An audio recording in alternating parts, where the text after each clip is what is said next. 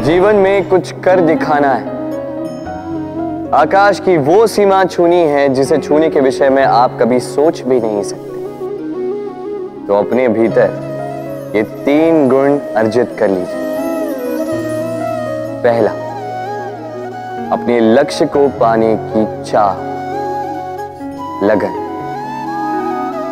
ये आपसे वो करवा सकता है जो आप कभी नहीं कर सकते। दूसरा, साहस। संकट उठाने की क्षमता। ये आपसे वो करवा सकता है, जो आप करना चाहते हैं।